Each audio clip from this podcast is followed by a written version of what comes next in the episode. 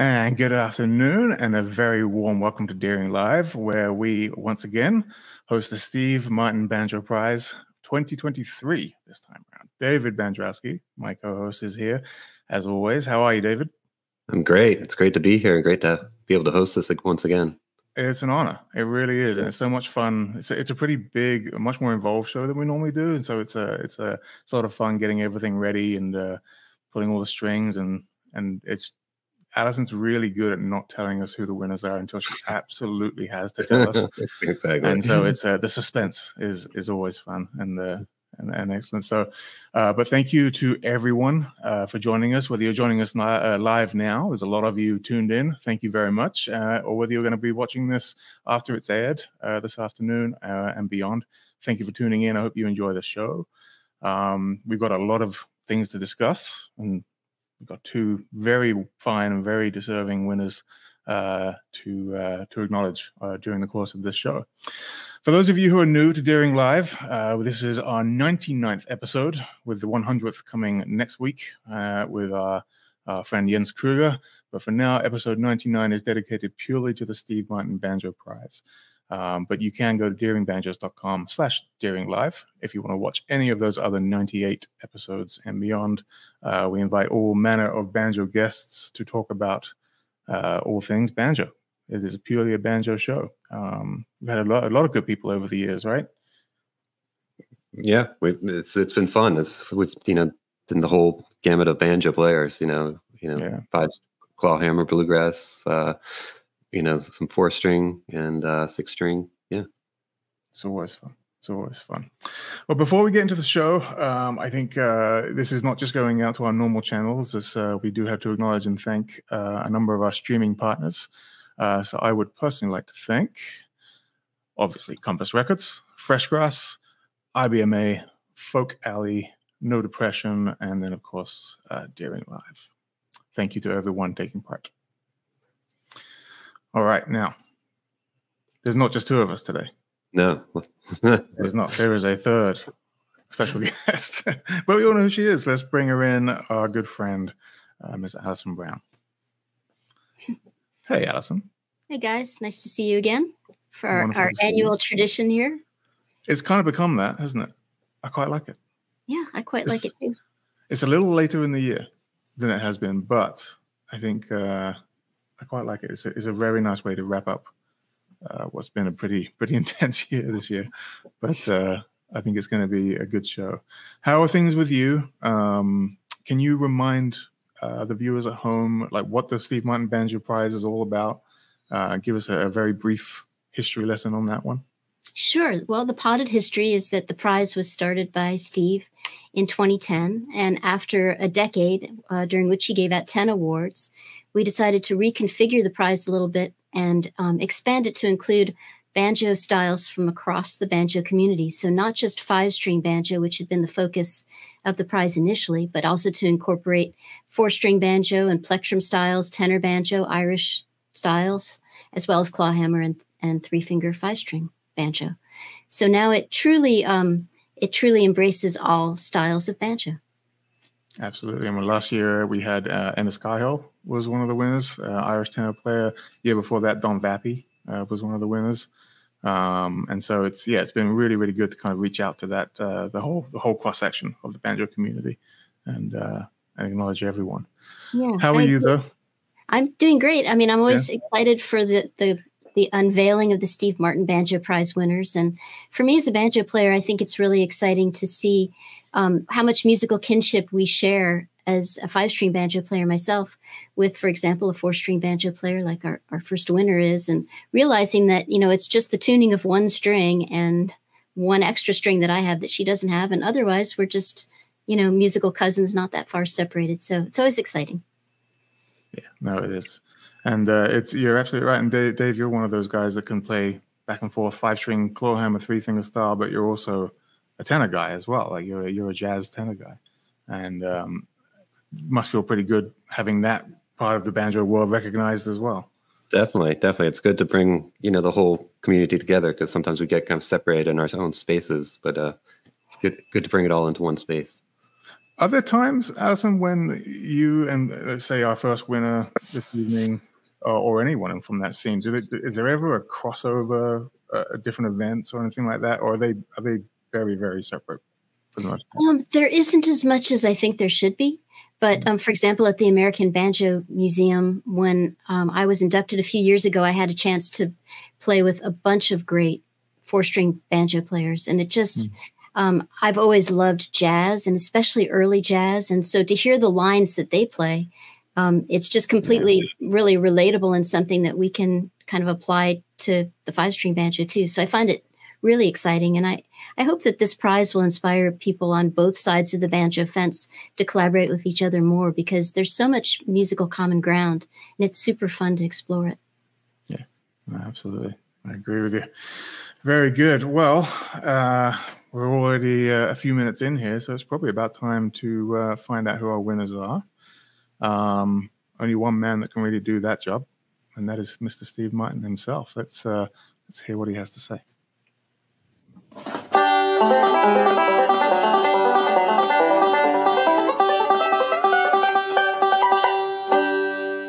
Hi, I'm Steve Martin, and I am honored and proud to introduce this year's winners of the Steve Martin Banjo Prize. This year, we honor masters of both the four string banjo, the original fretted instrument of jazz, and the five string banjo, the defining instrument of bluegrass. Now, in addition to their live performances and recordings, both winners have furthered the legacy of the banjo through their work as band leaders and educators, inspiring a generation of banjo players in the process. The 2023 winners are four-string plectrum banjoist Cynthia Sayer from New York City and the Duke of Drive five-string master Terry Baucom from Elkin, North Carolina. And sadly, uh, Terry passed away after we had determined the prize. Uh, he was told of his win uh, before he passed away, and we we heard that he was extremely pleased. So Terry, uh, will miss you, and you are a great, great contributor to the five string banjo. So thank you very much, and thanks for everything all of you do for the banjo.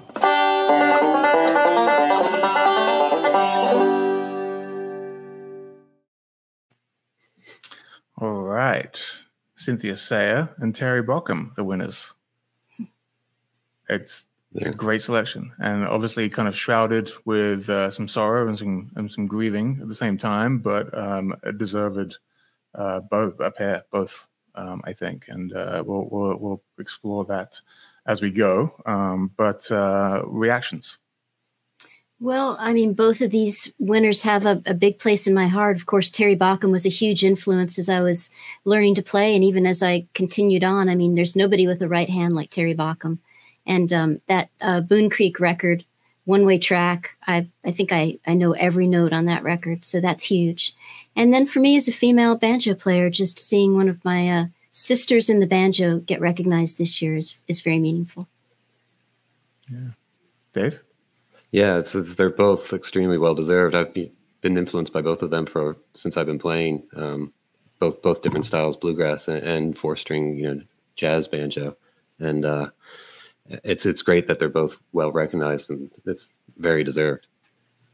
Yeah, no, I, I, completely agree. I think uh, you know you, Alison, you do a lot. Um, in particular, you mentioned uh, the females of uh, of bluegrass in particular. You, I think it's probably time to get a crossover going with uh, with Cynthia, right?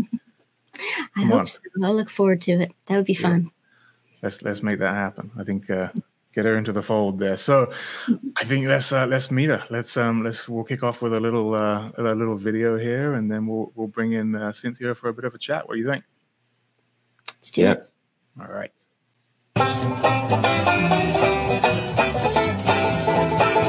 Cynthia Sayer is a pioneer among four string banjo players.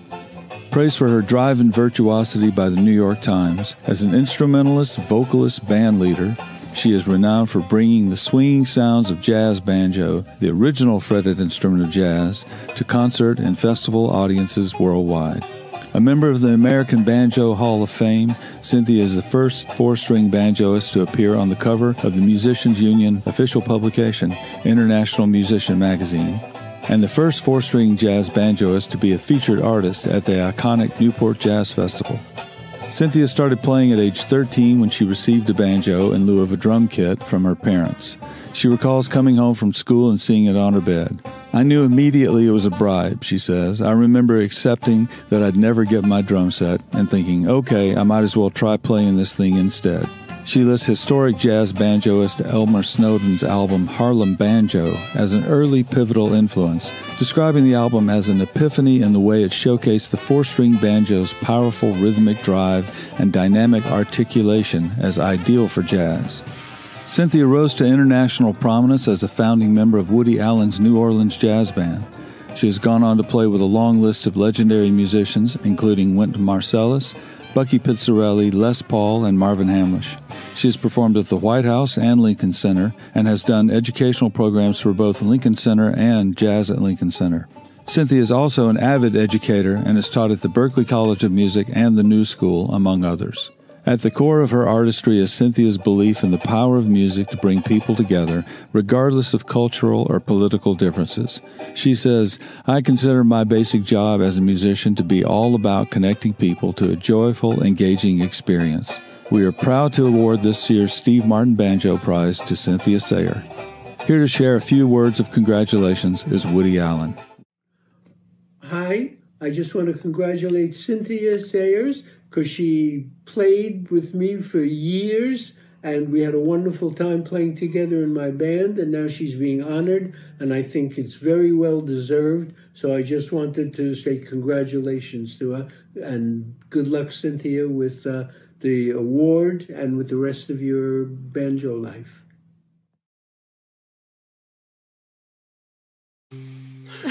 Hey cynthia congratulations was a nice surprise. Hi, thank you very much. well, you're it's so well deserved. Uh, you know, I've been a, I've been a, a, fan of yours since I've been playing the four string banjo, and uh, ah.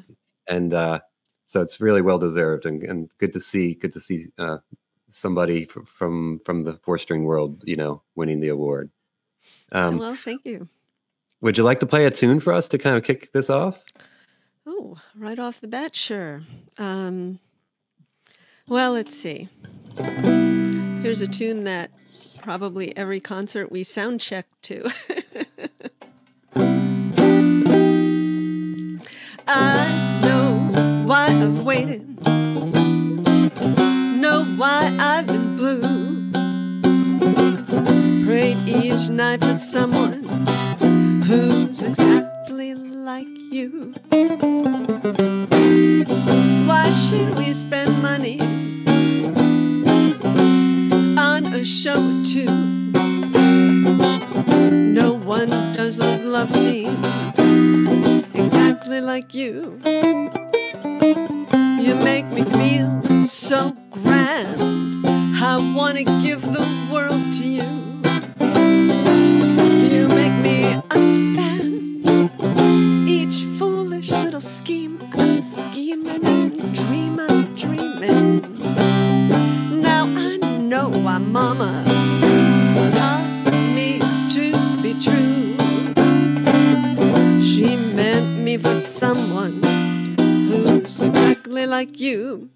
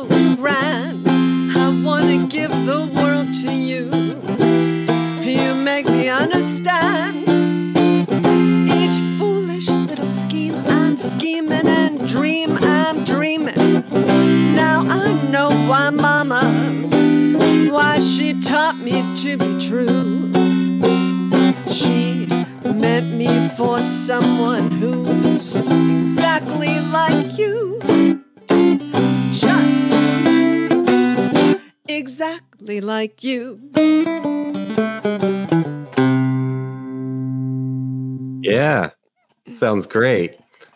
Thanks. So, uh, how'd you get first get interested in the banjo, and what drew you to the plectrum banjo? Well, I actually wasn't interested in the banjo at all. I I wanted to get a drum set. I as a kid I, I played a number of different instruments. My main instrument was piano actually. And you know, I had a guitar and and at the school talent show, I saw this, our dance band, our school dance band, you know, playing. And I thought, wow, that looks really great. And I took some drum lessons, um, you know, through the school music program. We actually had wonderful school music programs in those days. And I wanted a drum set, and my parents flatly refused. I have three other siblings who all played instruments and that was the straw that broke the camel's back, I guess. And we uh, argued about it for a while. And one day I came home from school, and there was this banjo on my bed, and I knew it was a bribe as soon as I saw it, and that I'd never get my drums. And I was like, okay. But what happened was that um, the there was a lady who had put an ad in our in our neighborhood uh, local paper to teach banjo, and I had never met a grown up woman in the arts before. She was a professional, and uh, she was so awesome. I decided I was loved taking banjo lessons because I liked hanging out with her. That was Patty Fisher, and I think in those slides you had a quick. Uh, photo of her uh, at the World's Fair in the 1960s uh, playing on stage. And I didn't know till many, many years later how completely bizarre it was uh, for there to be a woman professional four string banjoist uh, because they were indeed very rare and uh, have been rare up till very recently. Uh, so that's my story. Yeah, I fell you... in love with the banjo eventually, by the way. really through jazz. I, I discovered that um, well, Patty introduced me to uh, to jazz, and I started working and playing some gigs. I discovered I could make money with banjo, mm-hmm. paid a lot better than babysitting or flipping hamburgers, you know, or whatever you know jobs were available to me as a teenager, and. Um, you know that was really cool and it, it was a while before i made the jazz connection uh, but that's when i really realized you know, I, I really like this. Uh, yeah. Before it was more for fun, money, fun, adventure, and okay, I'll do it. Why not? Until I thought I was going to continue school, but I never did. I stayed with this. nice. Well, we're glad you did. And and and what was about you know the early jazz that kind of drew you into that music to really kind of dig deep into that into it? What part of early jazz? Um, just just what was it about the music that that really drew you in? Was there something specific? Well, really, I just I just really liked that. Um, there, I liked the groove. I yeah. liked the kind of there's a rawness and an honesty and a bottom line swing about it that I liked. Uh, there's something just I don't know. I found it earthy and freeing and exciting uh, all mm-hmm. at the same time. And uh, I just, and I connected to it. Yeah, and you've you've always you know you're you're well versed in, in in playing in playing traditional jazz, but then you've also brought the four string banjo into kind of some other territory as well. Yeah, playing um, which has always been interesting to me. Um, mm. What kind of um, are there what gave you the freedom to to feel like you could you know bring it outside of the general kind of mold of where it traditionally is and also are there specific styles of music that work well on the four string banjo you think well to answer the first part of your question i would say that i just felt when I was a as a band leader, I basically thought, well, I can do whatever I want.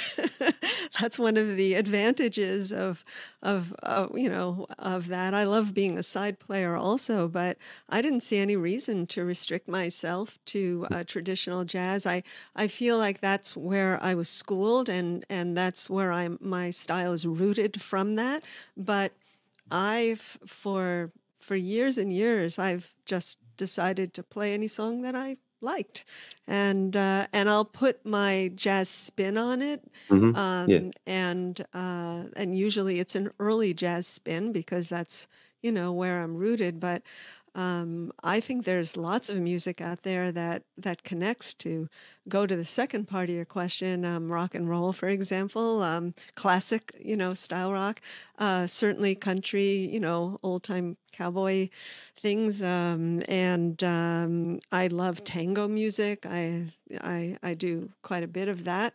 I also love playing classical music on the banjo, and um, it's not really the instrument it's not designed for that. There's a whole field of classic banjo uh, where Mhm. there's actually music written for uh, a finger picking style, and I just like adapting uh, music that I like and and playing it.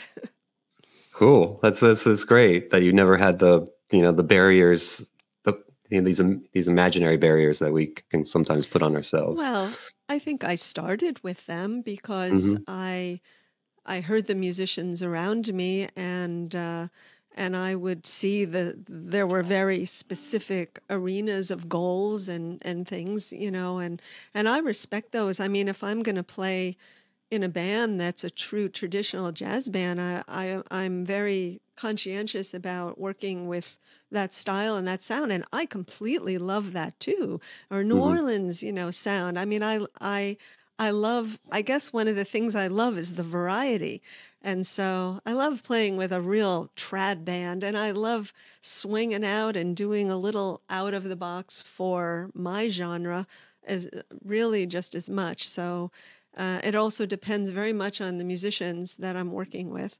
And I like to use people who are um, very comfortable and have career established careers in multi genres. And to me, they bring me, they help me go to other places. And I find that very Mhm. exciting. Um, I want to talk a little bit about the, if you can quickly, the differences in between, because there's another four string banjo, and a lot of people get these confused. You know, that there's the tenor banjo, which is a shorter neck. Without getting into the differences of the scale length and the tuning, um, what do you think? How would you compare them in their strengths and their weaknesses between the two? And why should somebody, if they want to get into playing four string banjo, why, which way would you direct them? You're you play the plectrum, so you might lean that way. But is there is there because can you kind of how would you direct You- somebody on that are, question? I'm going to interrupt you for a second. I think I'm going to put on my headphones because these things Okay. are starting to cut in and out, and I could get about half or two thirds of what you said. Sure, Do this very quickly. I knew this might happen, no problem. so I'm ready. Um, let's see. And um, I think. I think you were asking me about tenor versus plectrum. Is that correct? Yes, if you could talk about the strengths and the weaknesses for Now I don't you- hear you at all. Oh dear. I'm going to try to go me? back to those earbuds because now I completely don't hear you. Yeah, let's go back to the earbuds. Anyway, w- was you can put a thumb up if I have Yeah. the if I have the gist correctly. Correct question. Okay, well, you know, uh, it, it, there's an there's an interesting history about uh, plectrum versus tenor, and and I'm amazed at um, how how many um, number one jazz musicians don't know that the banjo is the original fretted instrument of jazz, and I'm also amazed that um, the um, that often banjo players are not familiar with our broad spectrum banjo world uh, with so many different styles. The, the, the tenor banjo is typically widely associated as the jazz banjo, and the plectrum banjo is, is uh, more widely associated with um, vaudeville and showbiz and, and theater kind of stuff. And um, in reality, both do both. There are plenty of historic examples of both doing both. And uh, we were talking, you know, during the sound check very, very briefly about uh, one of the huge banjo stars of the past named Eddie Peabody. And I kind of, I don't know if this is historically accurate, but I kind of blame Eddie Peabody because he was so famous that uh, his his very theatrical, flashy vaudeville style kind of overshadowed a lot of the other styles like out there. And I don't even know if that's true, but but to this day there is a more theatrical association with with the uh, longer neck plectrum and the more jazz association with the tenor. But in reality, uh, to me, there is zero uh, difference. Both do both, and there are different tunings. Uh, the tenor is tuned and pitched like a, a viola. And uh, the five string is uh, very similar, a close first cousin to the five string without that fifth string. And um, I don't play, I don't think autom- automatically enough on tenor to, to perform with it. Uh, so um, to me, there's no musical boundary, even though there is a slightly different musical identity, at least historically, between the two. Yeah, yeah. Well, you know, congratulations very much uh, on the award. Well, very well deserved. Um, would you like to play another tune for us? I am really sorry. I've lost all of that. this is this is losing play? losing quickly. you want me to play? Play? Okay. Yeah. Yes, I'm happy to play another tune. Okay. Ah, I just uh, this is I just love digital life. Okay, um, let's see. Uh, what I'll do. Um, I was kind of on the fence about uh, something kind of bright or something kind of pretty. I'm more in a prettier style mood. So let's do um, Stardust, uh, my mom's favorite song, written by the great Hoagy Carmichael.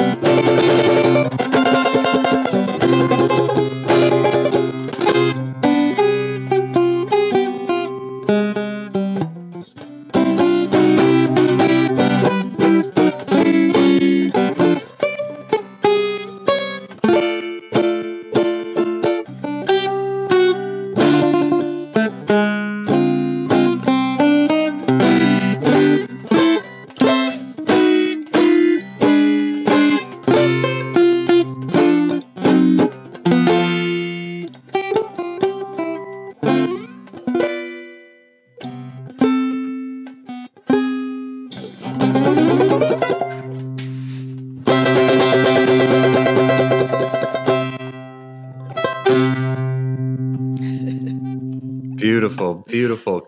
Well, I congratulations. Don't know if you saw both of my my earbuds fell out. well, beautiful playing. I'd you love to hold bring up a sign or put Yeah. something in chat. I'm going to bring Jamie and, and Alison back in. And uh, this, that was great playing. Great to hear Thank that. you. You're muted, Jamie, as well. Just just digital problematicness. What's happening? Cynthia, I know you can't hear us, but thank you, thank you very much, and a huge congratulations uh, from everybody here. Yep. Bravo. Thank you. I, I see your your your hand motions and thank you very much. I I'm I you know I assume you can hear me and I just want to say um, I'm honored, thrilled, um, every word under the sun. I, I'm so appreciative of, of this honor. I take it very seriously. I uh, it's it's wonderful. It's exciting, and I thank you from the bottom of my heart. And uh, I'll do my best to keep getting the four-string banjo out there. And I appreciate your acknowledgement. So thank you so very much. That was awesome. Cynthia. That was fantastic. I love those chord melodies too. That's just so great and so relatable, really. Yeah, absolutely. They're amazing. They're amazing. Uh, she she was such a good uh, swat. I mean, she coped very well with it with the technical difficulties there as well. But Mhm. um, all kinds of stuff happening now. I've got fire alarms in the background. It's it's fantastic. Oh, is that what's So- going on? I was wondering Yeah. about that. Yeah, I'll do all that in just a second. All right. So uh, Dave ducked out for a minute, but um, so Cynthia Sayer is the winner number one. Uh, winner number two, Alison Brown, Yes. is is a is a is a friend of all of ours. Um, so Terry Baucom, and uh, I think let's just jump straight into the video from here because that I think says everything best.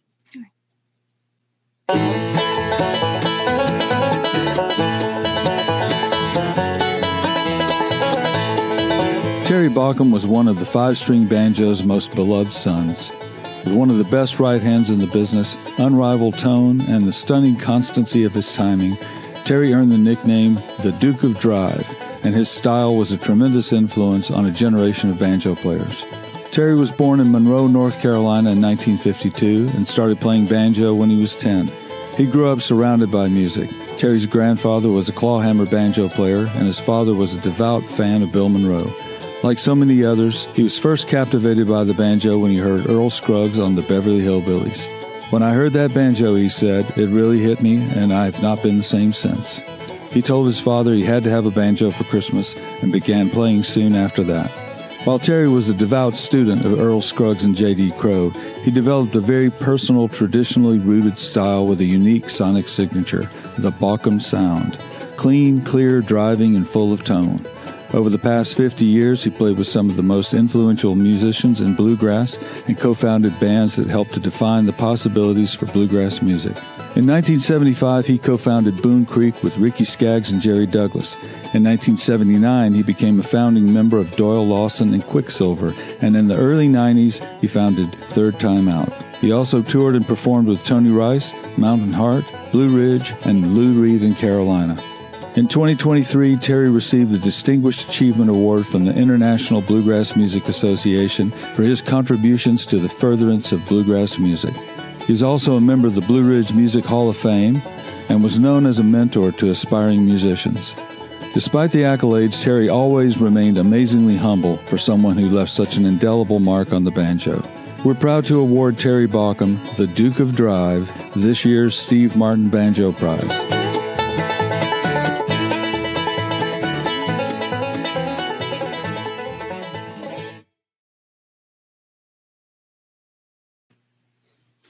And what a deserved winner.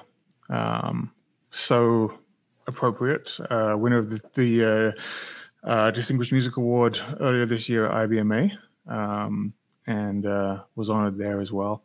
Um, now, as Steve mentioned uh, at the top of the show in his video, Terry very sadly passed away on December 7th, uh, following a very brief but debilitating illness. Um, and that was just days after he received word that he uh, was going to receive this award. Um, and Steve also mentioned uh, that we understand that he was aware and he acknowledged it, and by all accounts, uh, very happy and, and uh, grateful, I think, to have uh, received it. And I think we're all very happy that he was able to express that and acknowledge that uh, before his passing as well.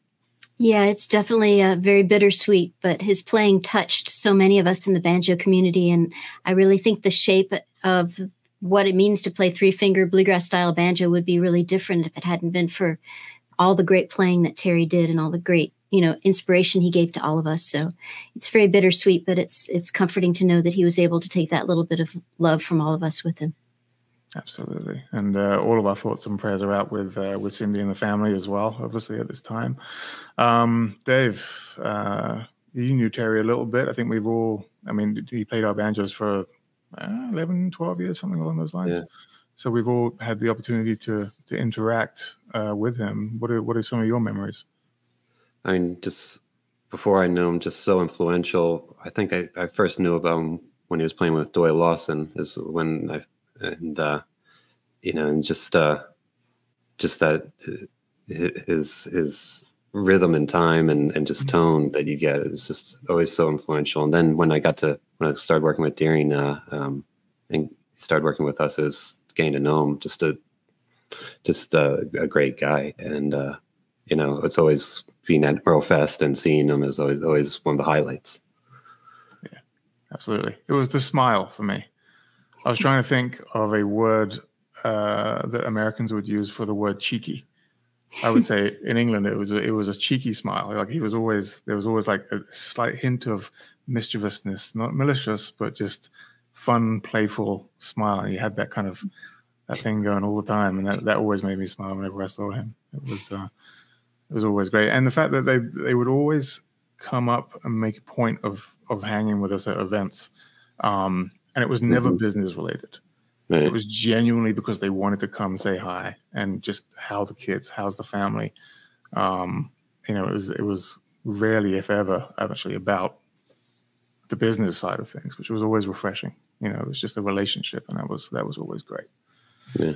So we do have a little clip that I'm going to play before we bring in our guests. Uh, now, the, it, it's a good clip though. This is uh, as as the video just just mentioned. Terry was one of the founding members of Boone Creek, um, and there is a few videos. And I want to uh, throw a quick shout out to uh, Tom Adler on YouTube, otherwise known as uh, Banjo Chief.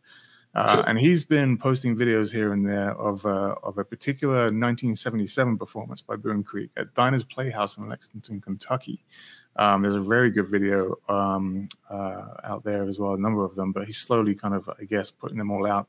And he very kindly sent me the whole performance. Um, so we put together just a, a little clip uh, and let's see if you can recognize the guy right at the end. Over here on the banjo, he'll be playing some fiddle after a while and a little bit of mandolin too. Sings real good bass and baritone. Really a fine feller too. From Monroe, North Carolina. Give Terry Baucom a big hand, would you? thank you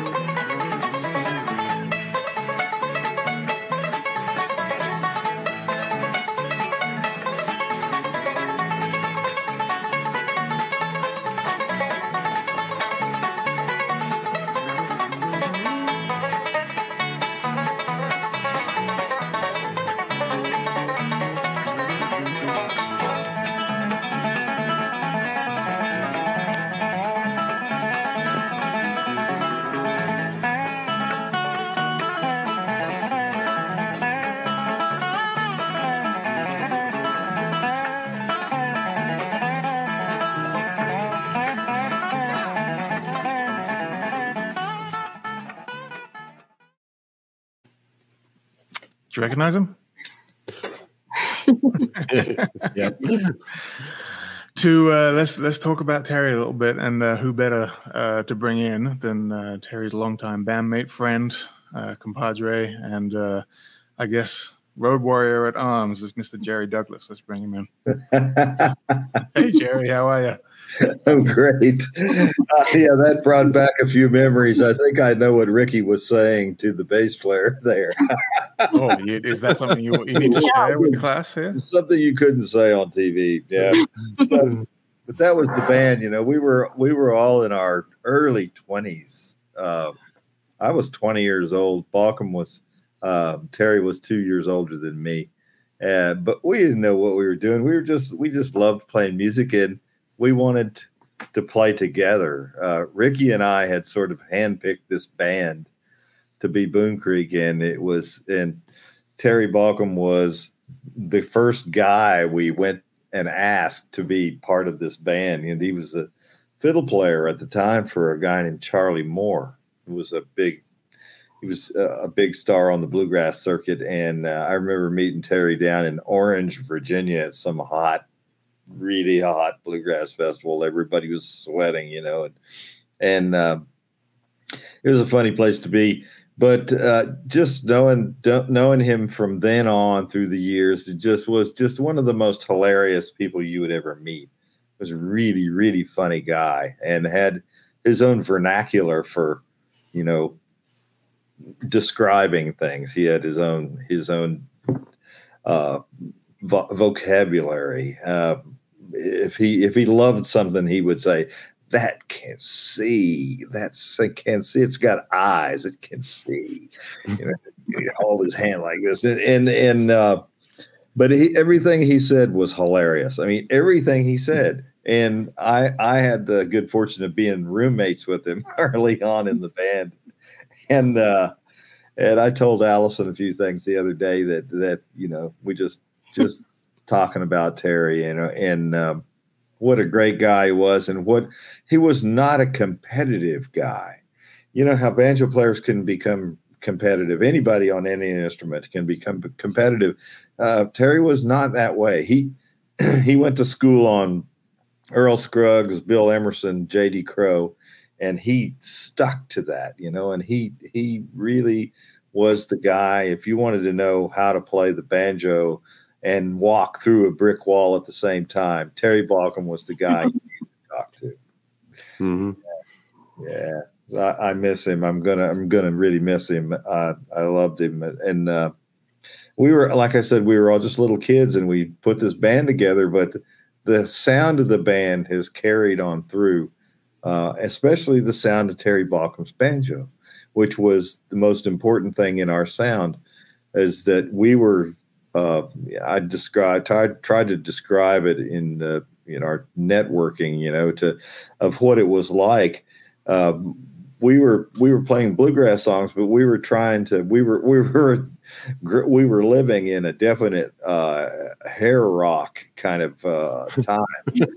and, so we carried a little bit of all of that into the bluegrass music world, you know, and I've done as much as anybody in the world to change bluegrass, try to tear it apart and start all over again, you know. But now I've got this band called the Earls of Leicester that is just everything but it's just if it's not bluegrass music, then you don't know what bluegrass music is, you know. It's it, it's my repentance uh, for all I did during Boone Creek. but uh, Terry was Terry was the, supposed to be the fiddle player, but the banjo player was down for the count when it came down to really committing. So Terry said to one of us, uh, he said, I, th- I remember I played some banjo when I was about 10 years old. I'll try it, you know. So we got him some picks and he he borrowed a banjo from a fellow uh, Harry Sparks, a friend of ours, and I think it was an RB3, and he he just, you know, within 15 minutes of putting his picks on and fooling around with a little bit, he sounded like Terry Baucom does now. I mean, he sounded, he he had this sound. He just, you know, we all carry a sound around with us, and whatever we play, we try to reproduce that sound. And Baucom definitely was a banjo player because he he set uh, he set a bar, a, re, a very high bar for other for other banjo players to follow in his footsteps and play that particular kind of music that way.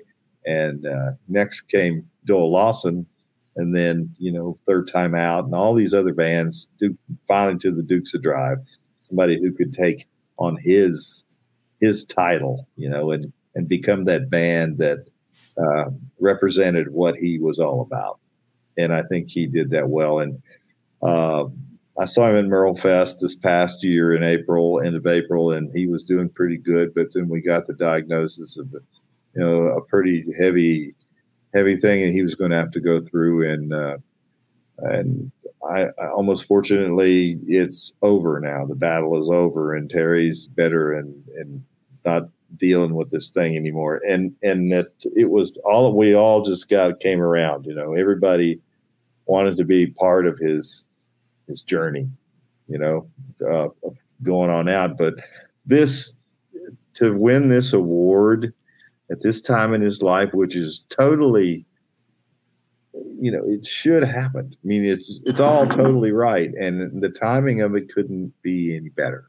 And for him to feel, you know, like he was really part of the banjo community, and I know he loved all the people at Deering, and talked about all, you know, you need to hear Flux, you need to hear this banjo, it will blow trees down, you know, like that, you know, it's like, but it. it uh, he was just a wonderful guy, and everybody needs to know that. And and this uh, this award is just you know sort of proof of sticking to your guns and and uh, playing what you know and playing it the best of anybody possible is uh it, it pays off.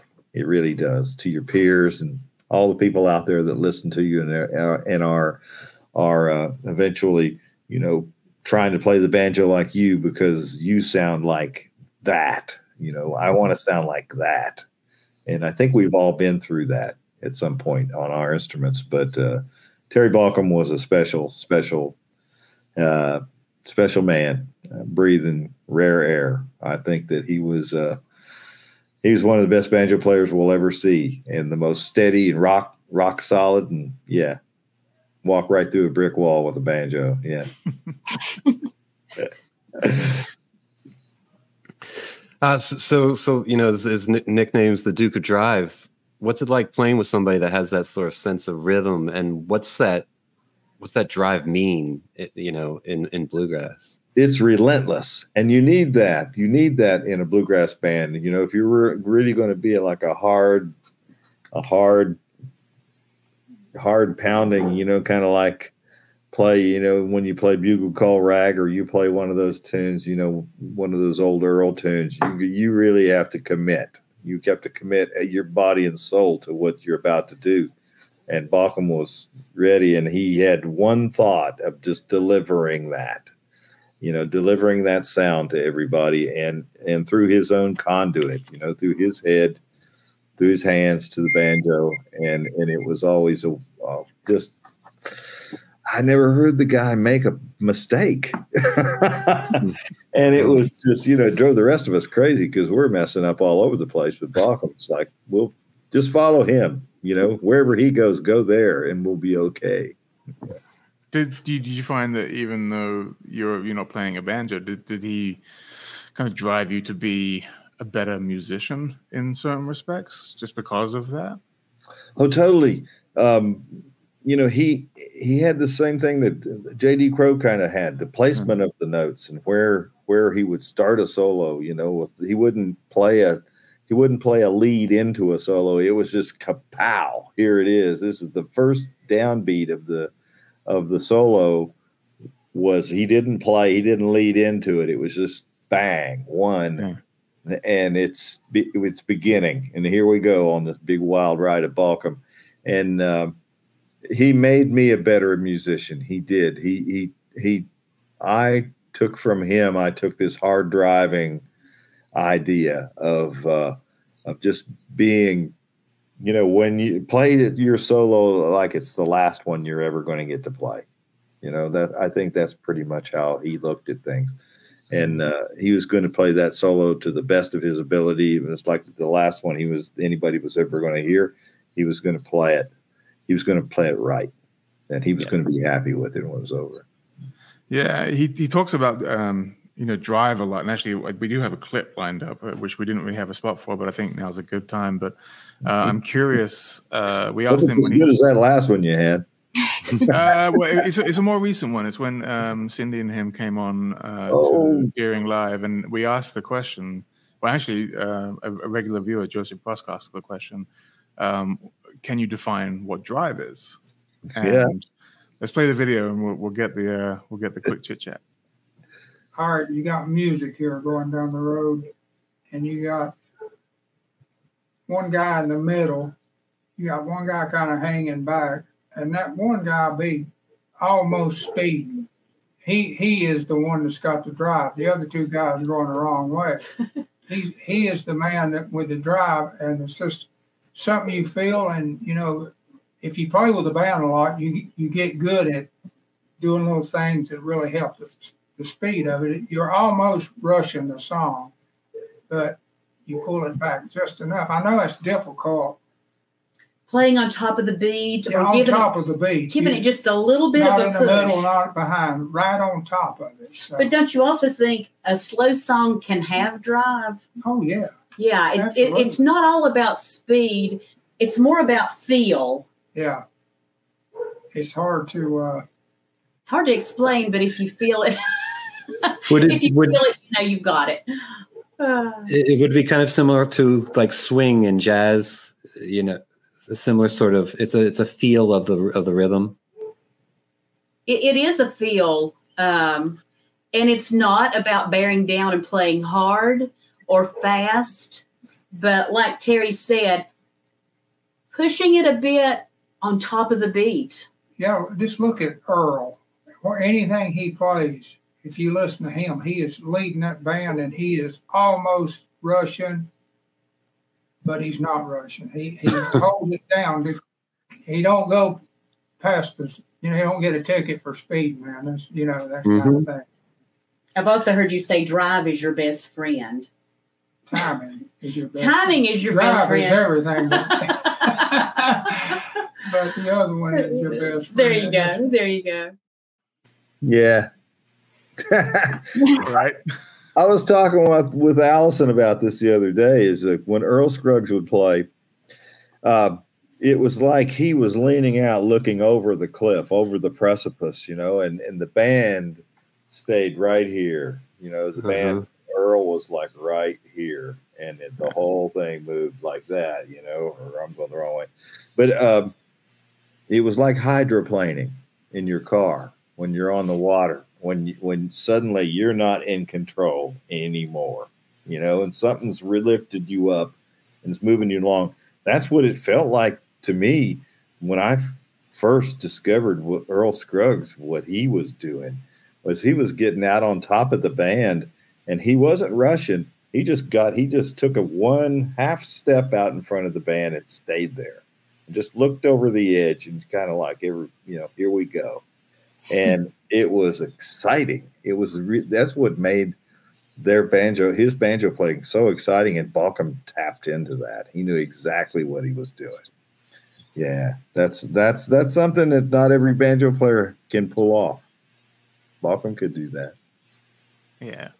Alison, you, you spent a lot of time with uh, with Terry also. Um, Well, not as much as not as much in person as just like consuming recordings and um, when i was about 15 or 16 stuart duncan and i got a, a copy of a, a a bootleg of a show you guys did in cement oklahoma in creek. And we just i we wore the coating off the tape. We listened to that. But just what you're talking about. And and two like uh i associate terry's playing with a lot of those bluesy licks that are just so good. Like there was a kind of a bluesy banjo thing that was happening in the 70s that was not a good thing but when but in terry's hands later on you know it it No, just uh a lot of those licks are just so perfect when Terry plays them, and I think it's a combination of those blue notes plus that really su- such centered time that makes it so tasteful. And Mhm. is there no doubt, no doubt that it's tasteful and appropriate to do, and it bends your ear just a little bit, but it's so in the pocket. It's just uh, really remarkable. He grew up in in a in a part of North Carolina where banjo players are everywhere.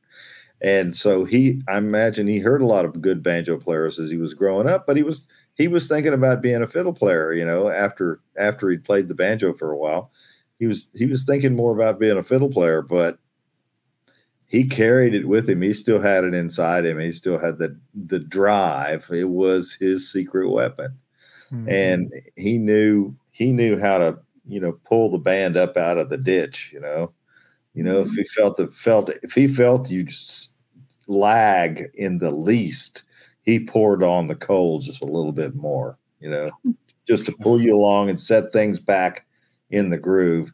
And he was the groove. You followed him. Yeah. The bass player followed him. Do you think there's any connection between the fact that he and Earl were both from North Carolina? Like you're, you're coming to it from Ohio, and and and as somebody who grew up playing bluegrass in California, the groove is completely different on the There's west. something in the water there. There's something in the water. You know, all those great banjo players coming from Mark Pruett, you know, and and and Baucom and and uh, Snuffy Jenkins, and you know, it goes on back. I mean, if banjo was just the way of life, banjo was something you needed a banjo, or your band wasn't complete. Mm-hmm. And uh, they all played on the front porch, you know, and then they took it to the to the auditoriums and played it. But yeah, Baucom, uh, I think there's something in the water, and there's just a there's just a hereditary line, a thread in there somewhere mm-hmm. of, of that part of North Carolina, Western North Carolina, just pumped out the great banjo players. Terry mm-hmm. Bach was certainly one of them. Absolutely. Did, yeah. did he play? I'm trying to remember because I, I, got that entire performance, that one hour performance from of the Boone Creek show, and I, I, I need to go back and check, but I am in if memory serves, he plays fiddle that night. And maybe I'm incorrect on that, but did he uh, continue to play fiddle live, or did kind of banjo just take the, the lead, as it were, from that point? He on? did continue to play fiddle. I mean, we we did things where at one point Vince Gill was in the band too, Whoa. and so Ricky being a fiddle player and Terry being a fiddle player and and and Vince wanting to be a fiddle player. he got to be the sandwich. He had the pros on the outside of him, you know, keep him in line. But um, but we'd have three part fiddles, you know, on on Don uh, Bob Wills tunes or whatever, you know. There's one I think it's "Dark as the Night," maybe on there. It was a song that we played a lot, and it had double fiddles on it. Nice. So that may be one what he that he played on that wasn't so banjoistic. Sure. Uh, we could let him escape to the fiddle for that one. You know, that's awesome. Do you remember much about that show? I do. I I remember uh, just doing the show, and I just remember Ricky and I running out like two hours before the show to buy clothes to wear on it because we, ah. we were a young band. We didn't have clothes like that. We had to go out and buy brand new clothes. We want to look good on TV. You know? so, uh, You're all looking so pretty sharp. My pants were about a foot too long, and, and uh, my pants, and and uh, you know we were all like trying to, you know, our shirts were itching, you know, so so it was. uh I just welcome, but you could tell from the introduction when he just got they introduced him, he looks at the camera for a second and it's like, ah, yeah.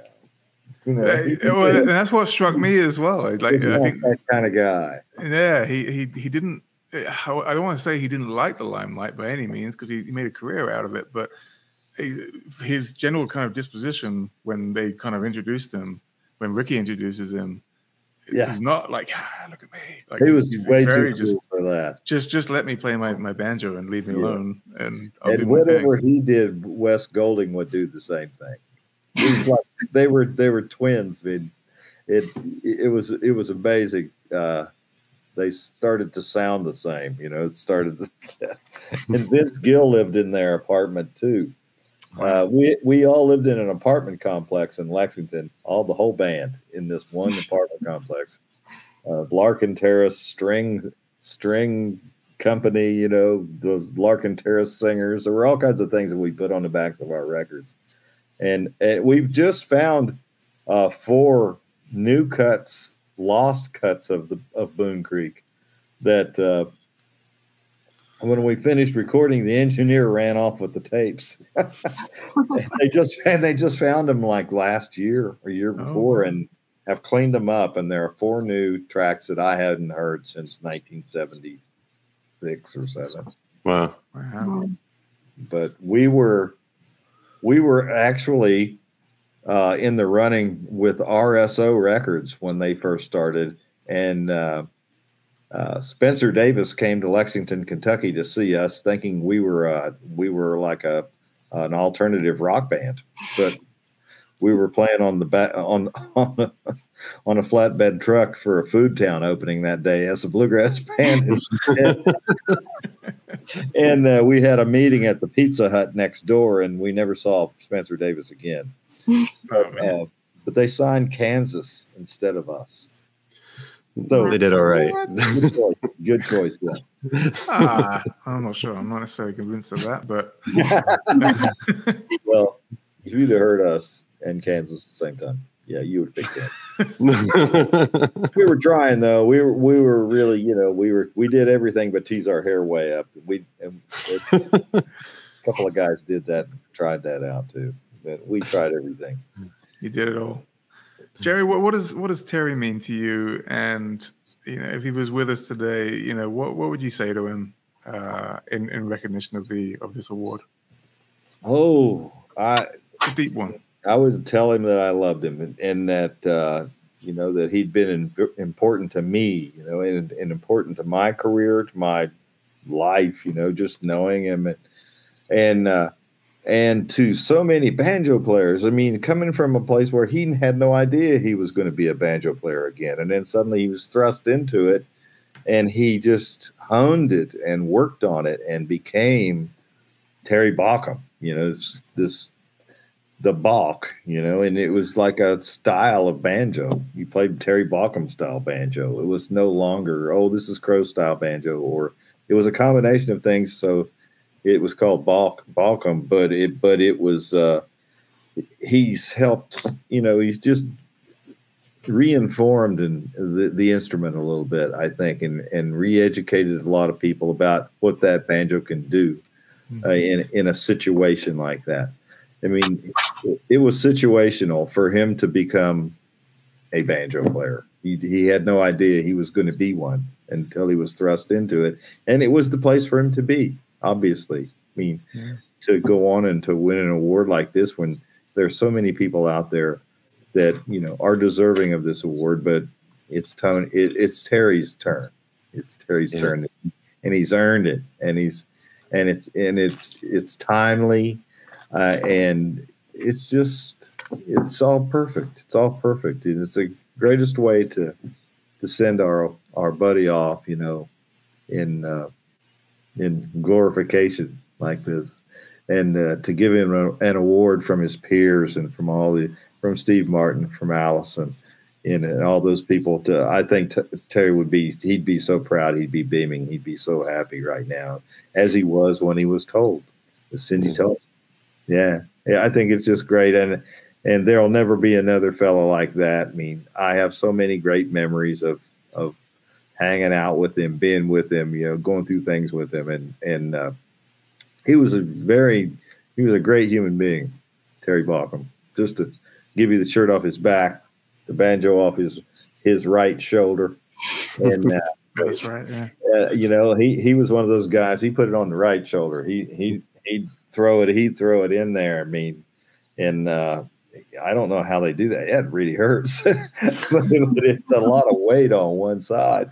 But that's that was it. I mean, Earl did it, JD did it, Baucom did it, and yeah. it, it, works.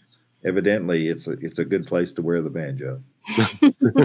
pretty pretty appropriate to uh, to mention him in that company. I think. Absolutely. I think so. Yeah. Yeah. Definitely. Absolutely. Alison, any final uh, final thoughts as we kind of slowly wind this down? Well, I mean, if Terry were here, I would just have to give him a big thank you for everything that he's given to me as a musician and, and of course to the banjo as a whole. And, you know, the way he took kind of the traditional roots of three finger style and applied it to music that was more contemporary in bluegrass that mm-hmm. attracted me when I was a teenager and continued to. You know, it spoke to me in a different way than old Lester Flatt, Earl Scruggs, and the Foggy Mountain Boys. I mean, when Terry played, it had a modern drive to it and a modern sensibility to it that made it really resonate. And I think that that's a lot of the power. It's fascinating too to to be really a traditionalist in your approach, but yet um, have a modern aesthetic at the same time. And uh, that's that's how Terry's playing was for me. Just yeah, it's like you just can't get enough of banjo when it sounds like that too. It's just the best. Yeah. Yeah. Dave, you got some final thoughts? I can see it. No, I mean, it's, it's, it's, many of the words that have been said, the same, the same thing. I just you give him a huge congrats. It's so well deserved, and and uh, I also want to say, you know, thanks Jerry for for coming on the show and sharing all, all the stories and, and memories. My pleasure. My pleasure. I'd love, love to do more. Peace, Terry Baucom. Yeah, absolutely. I got a we when we put the we found out the other day, and we we, we sent an email out internally, and uh, uh, I'll I'll read it because I think it's it's very poignant. But Greg Deering's response to that email um, was him finding out, and he said, "I don't know what to say. I'm shocked." Terry was one of the few who truly made the world a better place, and the world seemed like a place where we would always have Terry. It will take a lot to adjust to the world without him, and I'll miss him greatly. So I think that I thought that was really nice, and uh, he's uh, he was a good man, really, really good man, and and I think one of the things just to kind of wrap up, was the clip that we played with him and Cindy uh, was I, I liked it because it was them. It mm-hmm. was it was Cindy and Terry together, and and the rapport that they had as kind of you know obviously husband and wife, but also kind of the business element, and they just had this connection, you know, and they just would laugh. And, yeah, yeah, and it was very apparent yeah. even for somebody like me who didn't really know them uh, nowhere near as well as as someone like both of you guys or all you guys. So it was obvious. Yeah, awesome yeah. stuff. Yeah, great, great man. Very much so. Very much so. Well, it's been a long show. Jerry Douglas, please, thank you so much for coming. You're up in San Francisco, which uh, I believe this is your last stop before you head home for a little while. I have I have one more after after after this one, but it's ah. it's a great tour. Tommy Emmanuel, somebody is just amazing. I've never seen anybody. I played with some great guitar players, but wow, yeah. something yeah. else he's something else. And then just just very quickly, because I think it's worth mentioning, uh, and we'll try and promote it as well. It's Earl's birthday in January, and That's you are right. putting together a bit of a show. Let's just very quickly talk about that because I think it's it's very poignant uh, as we close the show out. Well, yeah, a, a couple years ago, uh, my manager and I were talking, and he said, "You know what would be cool?" And I said, "What?" And he said, "If we booked the Ryman for Earl's birthday, it was 100th birthday," and I said, "Do it now." and so he did. He booked it, and we didn't really do anything for a year, and you kind of just watch the upheaval of everything. And January sixth, you know, being Earl's birthday, I thought we need to take that back. And uh, so let's have a big old birthday party, 100th birthday party for Earl Scruggs in the Ryman, the place that where he made hit so much history, and and get banjo players like Alison Brown and Bela Fleck and Tony Trischka and Jim Mills and uh, you know just just oh man it's just it's explosive. If you're a banjo player there would be no place else I would want to be uh, instead of that room that night because it's just going to fill up with banjo great goodness you know? Banjo goodness. Yeah. it's it's going to be great. It's going to be it's well represented by everybody. And uh and we're going to go through the whole the whole gamut of his whole career from from his brother Horace and he you know yeah. they used to do this thing where they would they would start playing on the porch when they thought they were good enough to do this. They start playing on the porch and then they'd walk in opposite directions around and meet in the back of the house and see if they were still playing in time with each other. That's brilliant. You know so i don't know if it worked or not but um it just it's just a big celebration. It's all about Earl Scruggs to me. And I just kind of happened to be put in this position. So I started calling people, and Alison was one of the first people I called. and will be there um, too. Uh, well, it, I can't wait. Thank you for for asking me, Jerry. That's going to be it's going to be epic. Truly. I think so too. I think it's going to be great, and we're almost sold out. So people close in on it when you can, while you can, because uh, all the money is going to go towards the Earl Scruggs Foundation up there in in North Carolina, Wonderful. and uh, I, be, I believe in paying all these things forward, and I think everybody that's there that night will agree with me on them. You know, and continuing Earl Scruggs' legacy, and and in that Terry Baucom's legacy as well. Right. We should start Yeah. planning now for Terry's hundredth, right? Just get that build up.